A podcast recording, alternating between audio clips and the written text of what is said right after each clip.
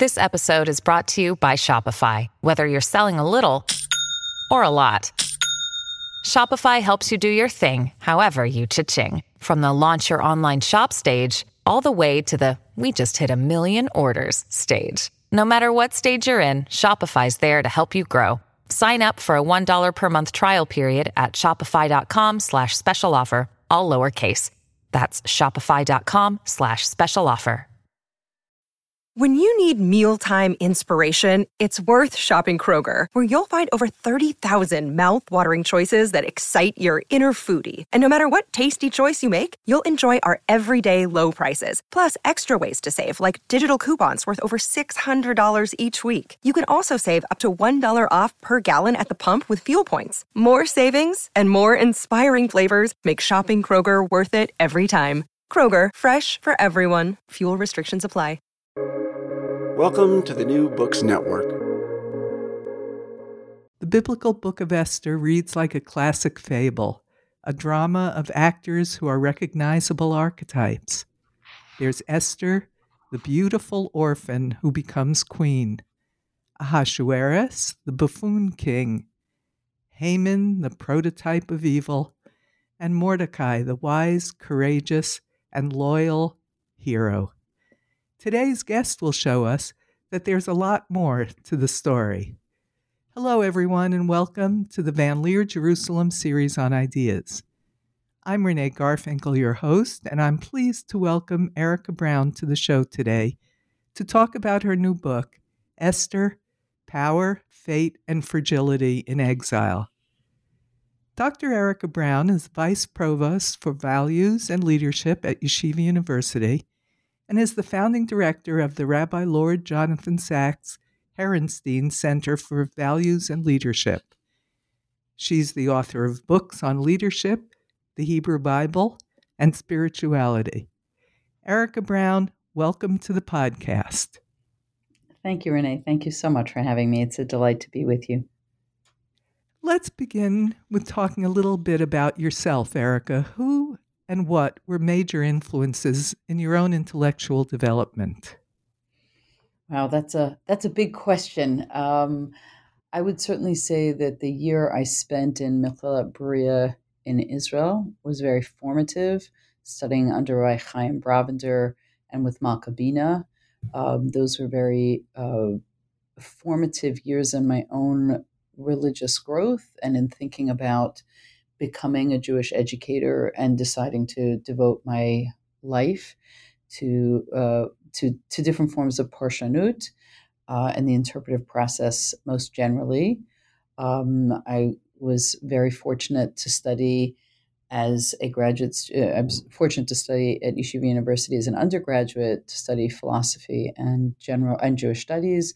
I worked closely with Dr. David Shatz as a graduate student, I had the great good fortune of being uh, supervised. My master's thesis supervisor was Rabbi Jonathan Sacks, who later went on to become the chief rabbi, uh, and um, and studied closely with Isidore Twersky, Professor Isidore Twersky, the Talner Rebbe, um, later at Harvard. So I would say that, that, that those are, are some of the many names of people who have had an influence in my thinking um, and um, and in the work that I do.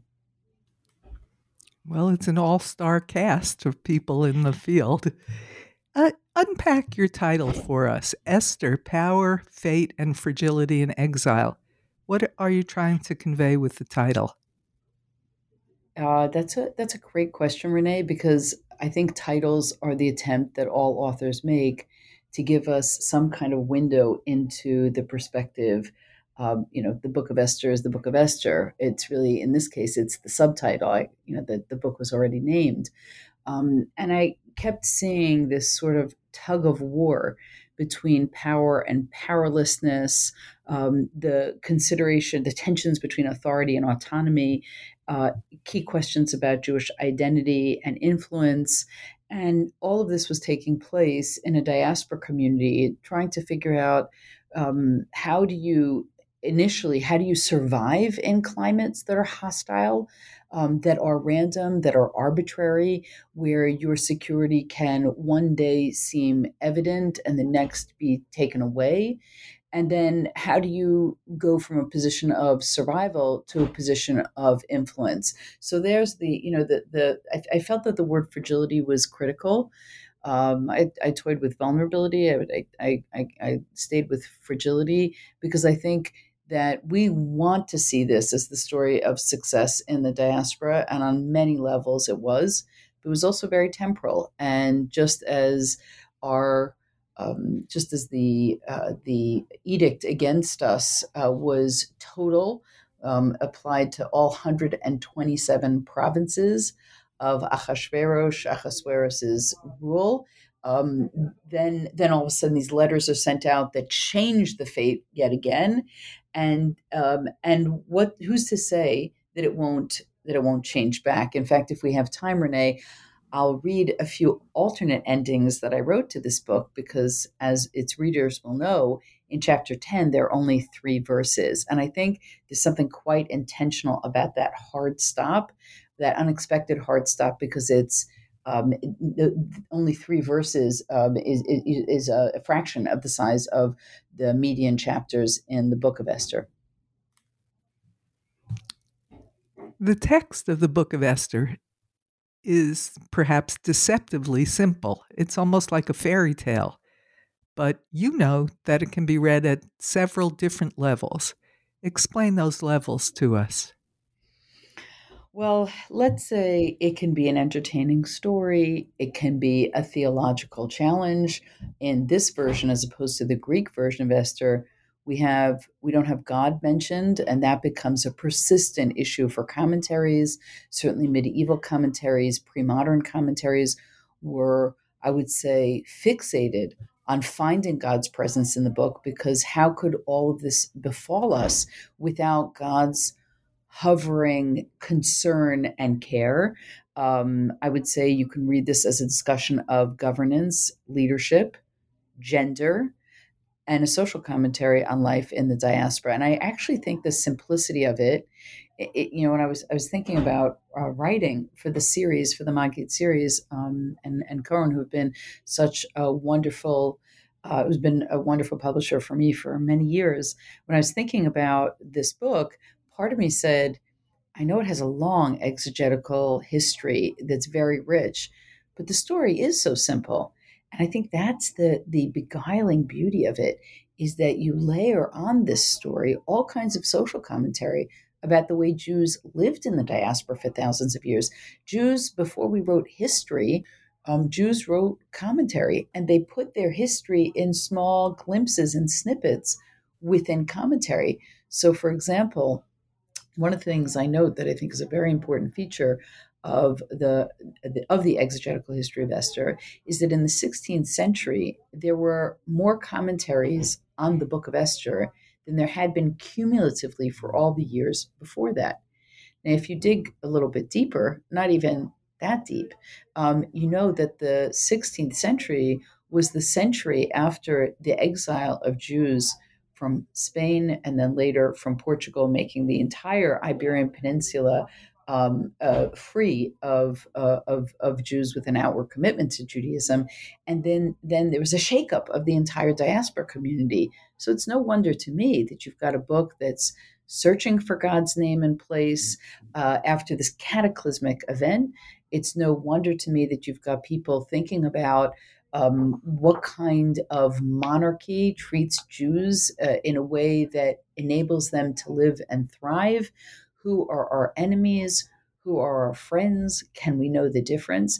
These are all uh, issues that come up as a result of an event which is was determining and defining in Jewish history. Now, the book of Esther is read on a particular Jewish holiday, Purim, uh, a word that means lottery. And the story itself swirls with issues of luck and risk, control and chance. Mm. What is the author trying to say about these concepts?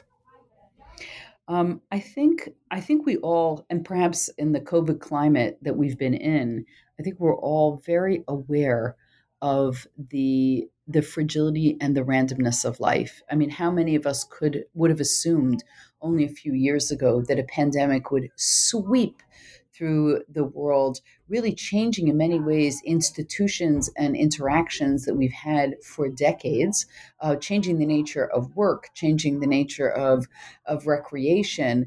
I, I think that you, you, you have events that seem to come upon us in a random way that become transformative in the way that we see the world, in the way that we interact with the world. So I think the idea of chance is a, is an important feature of, of diaspora life. Um, that's not to say that Israel is free of chance, but I think when you are in the diaspora and you're not under Jewish governance and autonomy, um, Jews, you know, before before Jews could have citizenship, we were always servi camerae, servants of the king. We we sort of needed to uh, get special protections and pay special taxes. And if a new king, as we have in the Bible, Ve'akam Melech Chadash, a new king arose over Israel, who did not know Joseph in Exodus one, and now the fate of the Jews changes from people of influence to people who um, who live precar- precariously, who who now are uh, suffer at the hands of Pharaoh and his um, and his rule. So I think I think the the aspect of of randomness it just really travels throughout the Megillah um, and may lead to randomness after Mordechai's ascent.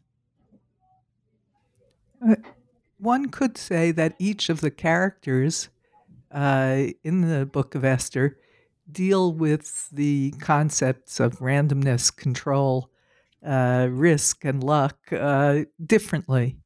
Can you speak to the different characters and how they approach these issues? Well, it's it, it's interesting. The, the Talmud certainly in uh, in in Tractate Megillah, the Talmud sort of looks at these characters, um, Achashverosh and Haman, are you know Haman being totally evil, Achashverosh questioning whether he's evil or perhaps just foolish. Um, is he a tipesh? Is he stupid? Or is he malevolent? And so sometimes, um, you know, sometimes it's not not clear. I would say that within the literary framework of characters who are static and characters who are dynamic, you've certainly got Achashverosh um, and Esther as the dynamic characters, the characters who seem to change and move um, with new pieces of information and new challenges. And then you have Haman and, and Mordecai, Haman and Mordecai, as the two polarities of goodness and evil. So those those sort of frameworks, I think, are very redolent of um, of, of creating a space in between for the characters, for Achashverosh and Esther, to sort of navigate these polarities and see where they fit in when Mordecai invites Esther in chapter four to consider her position, uh, to consider whether or not she can use her platform for the survival and good of her people, he's actually inviting her, this innocent, um, into a decision making, um, a decision, a, a decision making state that will redefine her life and put her life at risk. Um, one of the things that's that's fascinating and is picked up in rabbinic midrash is that Esther is an orphan. We're told that she has no parents and that Mordechai is a foster parent, and um, and this information uh, makes us understand that when you don't have parents, which is a common theme in uh, in literature, the the the the separation from a parent that creates leadership. So Joseph um, is separated from his parents for a long period of time. Um, Moshe is uh, at three months old, set down the Nile, although he's nursed by his mother Yocheved. His he he he's actually raised in the home of uh, raised and, and and marries in the home of a Midianite. Uh, these characters who are far away from their parents or have or don't have any parents are always a potential peril, but they also have nothing to lose in effect right there's, there's some element of the capacity for risk that's very intriguing about these characters um, M- martin buber in his book on moses uh, discusses why someone would put up with uh, a complaining people for 40 years in the wilderness and yet if you have been disconnected from home the desire to find home becomes a deep compulsion. So there's a certain feeling, if you like, of that hole, that vacuum. And I think uh, giving us this background of Esther's, the fact that Esther's an orphan, really helps us understand some of the motivations for her behaviors. That's a very uh, interesting observation because it is typical of fairy tales uh, and stories of children that have adventures. So, early readers, let's say, mm-hmm.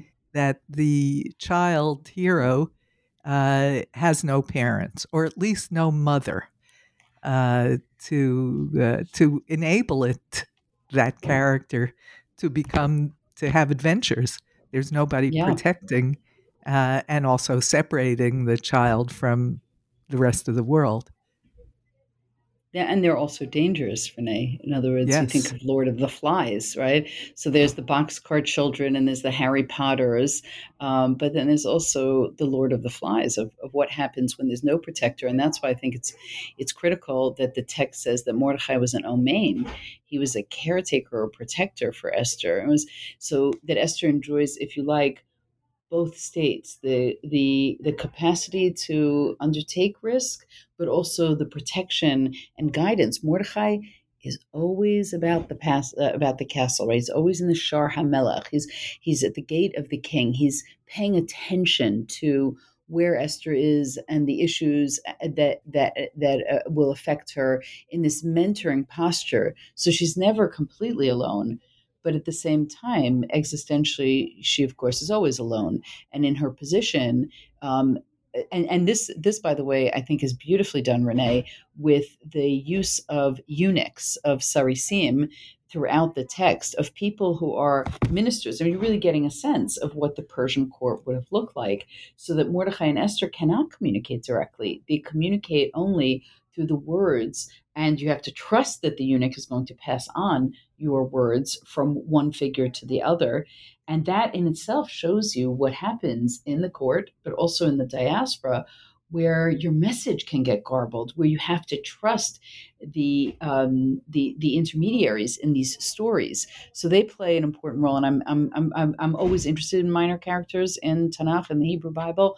So uh, so I have a chapter describing the role that these uh, these individuals play um, certainly, there, there, there, Esther could not have succeeded had she not been encouraged and protected within the court by foreign outsiders who wanted to see her placed strategically. And that happens again and again.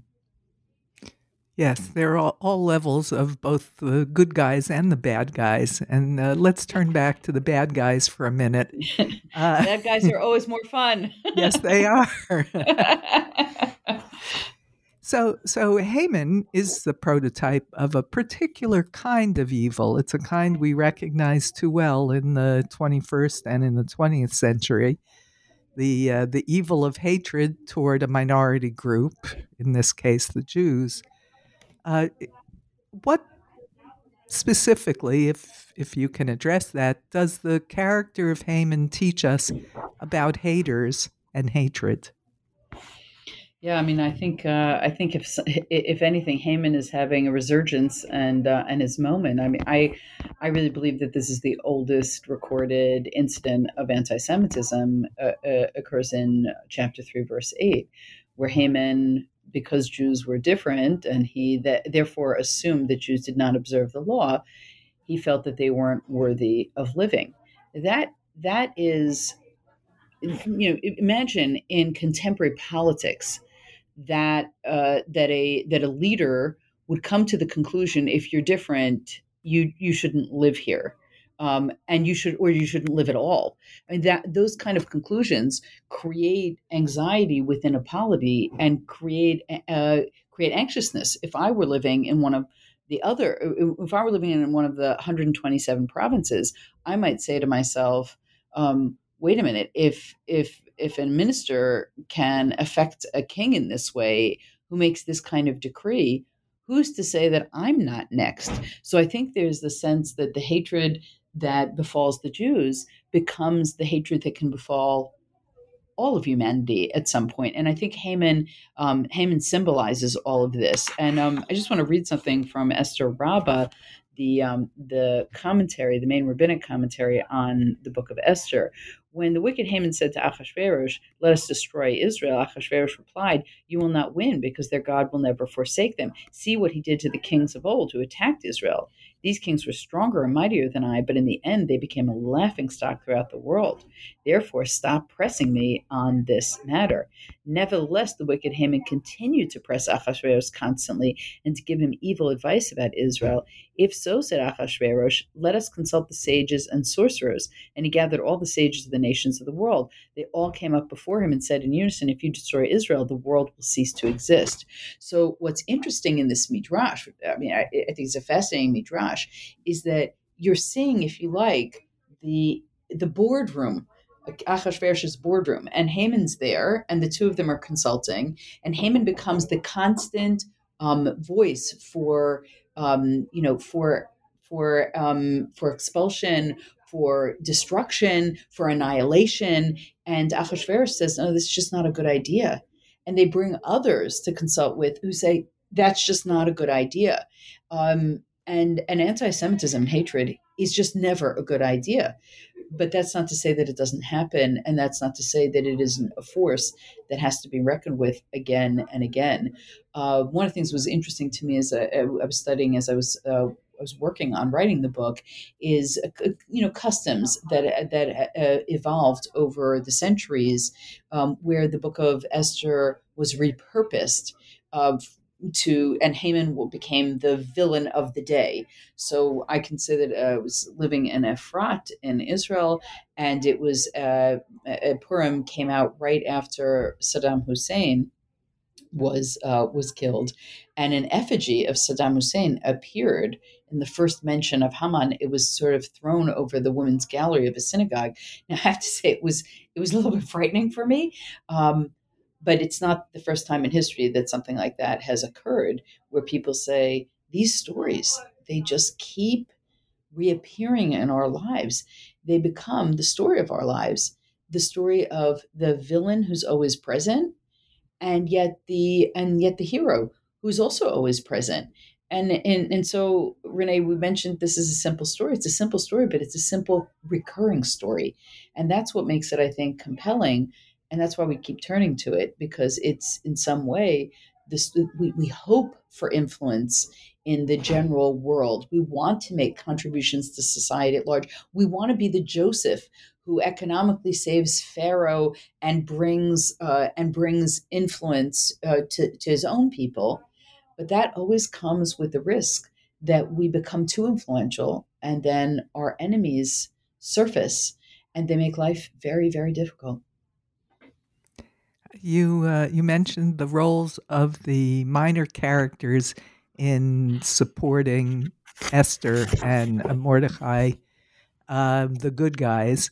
Um, mm. What does the book have to say about the enablers of the villain, Haman's family and community?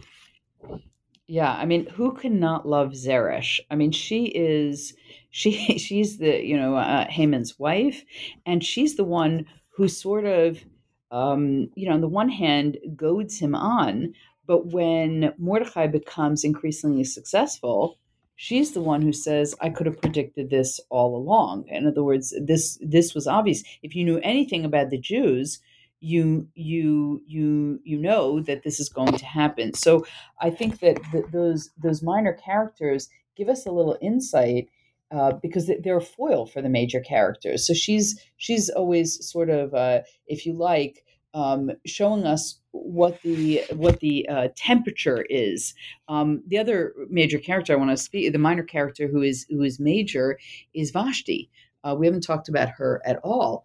Um, but there would be no Esther had there been no Vashti. And not only because Esther replaced Vashti as the king's consort, but because Vashti paid a steep price for confronting the king. And Esther had to learn from Vashti how do you approach the king? How do you, instead of boldly uh, confronting or rebelling or challenging, how do you gently challenge the king? She becomes much more, I mean, she becomes political and diplomatic and uh, in her understanding that there are ways to get things done in courts. And sometimes confronting a person with power about the truth of a situation is does not necessarily work and can end up bringing your own demise.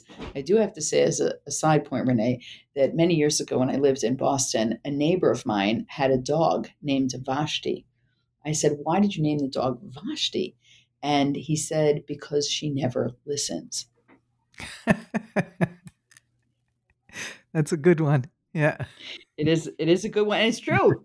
that's that's what makes it even better. Right, right. Um well, in case any listeners don't know, the uh, planned genocide in the Book of Esther was averted. Um, and the Book of Esther tells us, uh, after the danger is past, that the fear of Jews fell upon them, upon the others, non Jews in the kingdom. What does that mean, Erica? Does it mean that the Persians were Judeophobic? Um, so it's it, it's interesting, and uh, and obviously you've got a nice uh, like a, a, an interesting history about um, you know what what this actually means. Um, there are people who believed that it meant that Jews converted. Um, there you know that non-Jews converted uh, because in an opportunistic way they said, oh well, you know here people were successful. These Jews were successful. Who could have predicted this sort of miracle? And then and then um, and then they decided to uh, convert. I will say that I was in a room many many years ago uh, where uh, I had organized an event on the ethics of journalism, and I had a broadcast journalist speaking with Rabbi Joseph Telushkin, and he asked, he was talking about the change of perception of Jewish influence in the world. And he basically said to people, How many of you in this audience of about a few hundred, how many of you know anyone who has converted out of Judaism? And there were only a handful of, um, you know, a handful of people raised uh, raised a hand uh, to let him, you know, to let him know. And then he said, "Well, how many of you know someone who's converted to Judaism?" And, and virtually everyone in the room raised a hand. He said 100 years ago, it would have been the reverse. So there is something about Jewish success that appeals to people. But the term here is pachad, and pachad is is fear, right? And it was a, you know, uh, mityahadim. They in, in Esther eight seventeen, they they professed or they converted, um, but they were, you know, they were um, they were afraid. So uh, Rabbi Alan Lew in his book "Be Still and Get Going," um, he describes pachad as the fear of the phantom, the fear whose object is imagined. Um, and that pachad makes its first appearance in Genesis 31 42 when Jacob confronts uh, Laban, Lavan, his father-in-law, after um, after decades of exploitation, had not the God of my father, the God of Abraham, and the fear of Isaac, Pachad Yitzchak, been with me, you would have sent me away empty-handed. And this this idea, I mean, it's, it's a, strange ex, uh, expression, Pachad Yitzchak, uh, alerts the reader to Jacob's primal anxiety, the fear of his father, a fear decades in the making that began with Jacob's uh, lie. And and so fear is interesting, um, and and I think the fear here, not dissimilar to Jacob's fear of the deception that he placed on his father, and then and then and then and he himself later was deceived. But we have to think about all of those who tried to kill Jews, um, who joined in Achashverosh's edict, um, because remember, seven, 75,511 uh, Persians die in this in this book. Jews were only allowed to fight in their own self defense. So we have to assume that that those that all of those people who died, at least according to the book, were people who set out to destroy Jews. That's that's a lot of hate from your neighbors. How could you not feel afraid when your neighbors then become empowered that this will be this power will be then used against you how could joseph's brothers not fear that when they revealed themselves that joseph would seek his revenge? And i think that's really you know the ultimate in fear um, Rav Chaim Shmulevitz, in his uh, wonderful book Sichot Musar, uh, describes um, nivahalu, the certain fear expressed in Genesis 45 when Joseph's brothers, uh, uh, when Joseph's brothers hear Joseph say, I am Joseph, Ani Yosef, Ha'od is my father, not is our father, is my father still alive? And he describes that that that verb that's used, the tremulousness of fear, as a way of suggesting that uh, that there's a certain kind of fear, Renee, that's the fear when you thought that something you did wrong a long time ago would never catch up to you. So imagine now in the book of Esther, you wanted to kill your neighbor. You were about to kill your neighbor, but then your neighbor became powerful. But your neighbor, know, your Jew, the Jewish neighbor, knows all about what you plotted to do, and um, and and then you live with that fear that uh, that that that um, that you've been found out, and that there may be consequences to that. And I think that that's very very powerful. Well, since we're talking about the end of the book, tell us about the alternate endings that you wrote. Yeah, yeah. Um, so that was actually um, the most fun of the book um, was writing the alternate endings, and um, I say that because you know the book is only the the book ends with the, this chapter ten, which is only three verses long, and Esther ten two says all his his mighty and powerful acts uh, this is about Mordecai and a full account of the greatness to which the king advanced Mordecai, recorded in the annals of the kings of Media and Persia, sort of saying, if you want more about this story, turn here. And you could see that as um, an ending, which is no ending at all, saying, we're not ending here, check another book for our ending. Um, but I think actually the fact that the book ends um, so uh, so quickly. It's ending on the high note. It's ending on the note that Esther um, Esther and Mordechai were victorious, and um, and so and and by the way, all three of those verses in the last chapter are really disconnected and discordant. Um, so you know why end the story here? Um, certainly, there's much more to say about the the Jews in Persia and their future, um, but I want to suggest that the abrupt end may be a literary device that suggests an underlying message in the story. In this diaspora tale, the author chose to end on a happy note. The Jews were a protected nation. Ending the story here might allow future readers to delude themselves into believing that life would stay this way. By cutting off the story so sharply, the author suggests that such an idyllic storyline cannot possibly be sustained the book stops here for narrative purposes, but there's no real end because the historical story of the Jews will no doubt cycle downward again. Um, as it does in the diaspora, and uh, and will we be prepared for it? Um, so I, I, will is it okay, Renee, for me to read my three sure. endings? Please, yeah. Okay, okay. So and you'll see each of them is sourced in a biblical, in in, in, a, in, a, in, a, in a recognizable biblical story. After Mordechai, this is um, scene number one. After Mordechai increased taxation, the people grumbled against the Jews, and the enmity they had in the days of Haman was renewed. At this time, Chatach was elevated to chief steward of the royal house. He suggested that the king celebrate his renewed conference with another royal feast. Thus, the king invited all of his officers in all his satrapies to come to Shushan for a seven day banquet and a proclamation was written and delivered throughout the empire in the language of each and every nation that all were to drink without limit. After Achashverosh was full of with wine, he asked for his wife Esther to be brought to his chambers before his nobles to display her beauty.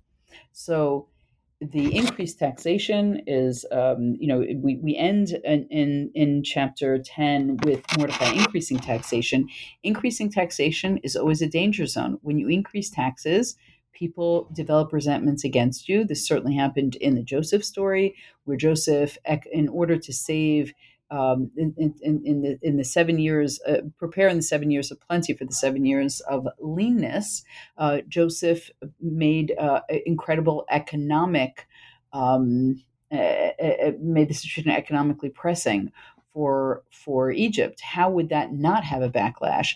And so what happens here is a cycle, and the cycle is that as Achashverosh becomes more powerful because he has more taxes, and then he has a party, he does the same thing he did in the last party, and now Esther is uh, is in the place of Vashti. Um, here's the second end. Esther and Achashverosh had a child, and the child's name was Darius. Esther went into the king unsummoned, and the king laid forth the scepter and said, What is your wish, Queen Esther? Up to half the kingdom, and it shall be given to you. And Esther said, My plea and my request, if I have found favor in your eyes, is that Darius inherit the throne in the fullness of days. And the king was filled with rage. The son of Vashti is the firstborn heir. It is to him that I bequeath the kingdom. So that's um, that's a you know the story of continuity. Uh, there's a little of Bathsheba and Solomon, Bathsheba and Shlomo here in terms of you know who is it enough for this story to end here, or does the true story of influence lie in having Esther's progeny as part of the story? And this it's it's unusual that we have no children in this story. So you know, filling in that detail. Uh, the third end here is, and it was recorded in the annals of Persia and Media that Achashverosh was old and was gathered unto his ancestors, and his son took the royal throne. This son was not like his father and did evil in God's eyes. Thus, a new king had risen over 127 provinces who did not know Mordecai and Esther. The Jews of Shushan had grown numerous as the stars in the sky and the dust of the land.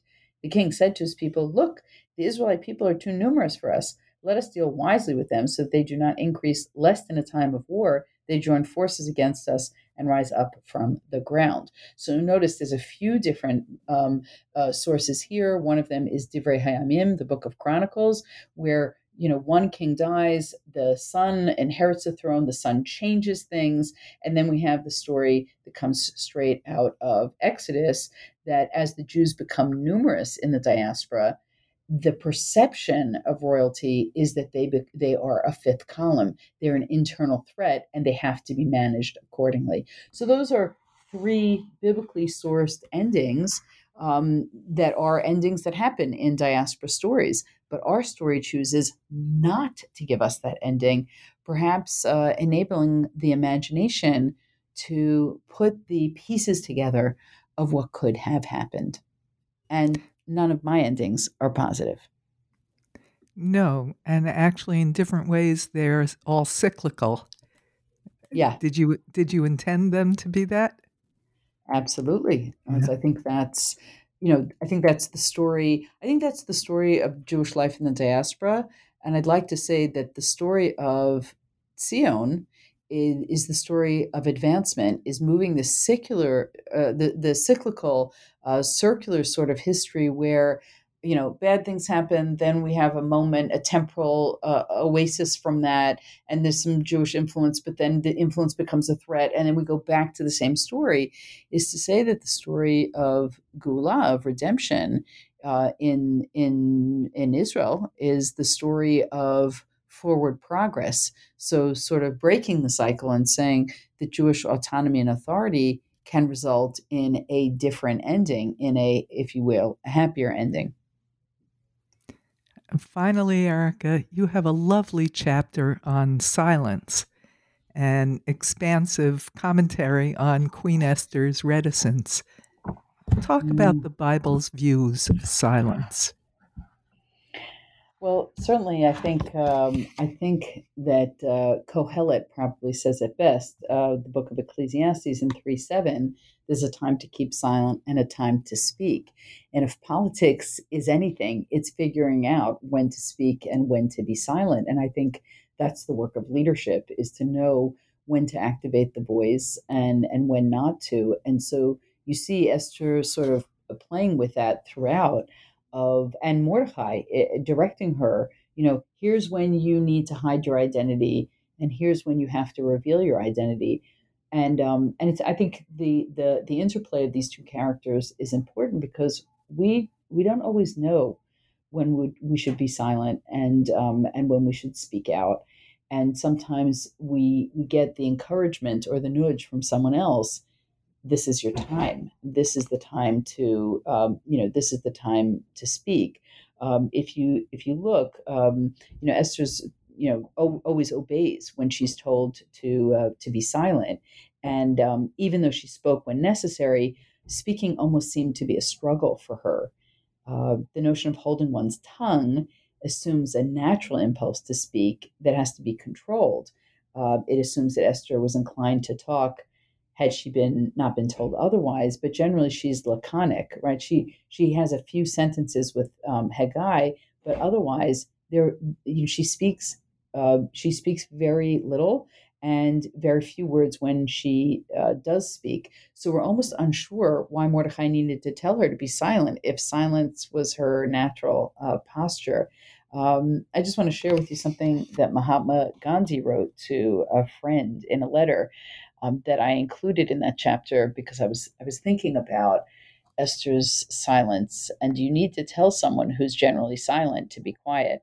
He says, What shall I write to you? Everybody complains that you talk too much. You should sit alone somewhere. I have taken to prolonging my silence. It gives me joy and happiness. It's the only remedy for you. And, I, you know, politics in particular offers, offers many opportunities for foolish, ill spoken words that often come back to haunt the speaker in the form of broken promises and unmet expectations. Now, it could be that Mordecai was afraid that Esther was very young and she was unable to maybe speak intelligently to the royal court because there are all kinds of protocols about how you speak in a court, or maybe that she lacked the political or diplomatic know how um, to handle the situation.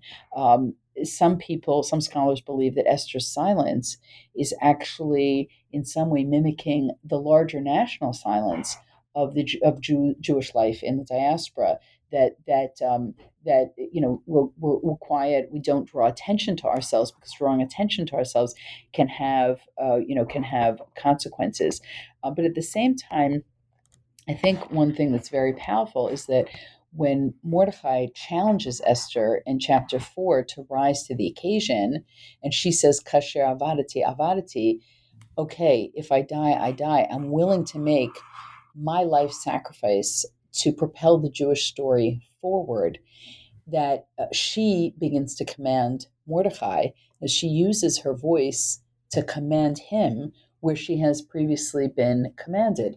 And I think that shows there's this inflection point in her own leadership where she understands, as she's contemplating all the consequences of making this decision, she understands for the first time what it means to have a voice. That doesn't mean that she becomes loquacious. It means that she understands diplomatically how she must use her voice to um, to shift the circumstances of of the political situation of her family and of her people. And I think I think in many ways that leaves us certain lessons about how to negotiate uh, life in the diaspora when faced with anti-Semitism, when faced with hatred, is is the constant vigilance. And that doesn't mean silence doesn't mean um, agreement.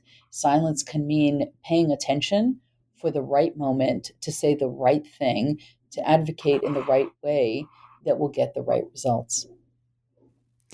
Erica, it's been a pleasure talking with you today. Before I let you go, tell us a little about what you're working on now.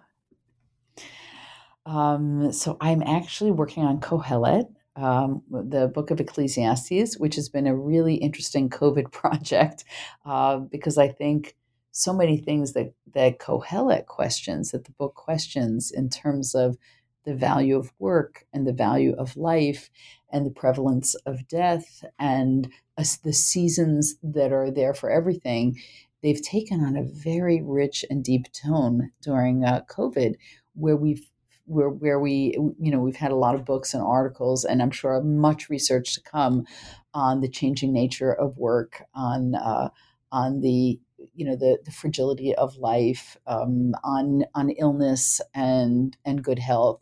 So it's been a it's been a really great time to work on the book and uh, it's not going to be out for for this Sukkot, um, but hopefully it'll be out uh, sometime in 2023 well, lots of good luck with that project. Ecclesiastes is my own favorite uh, book of the Hebrew Bible.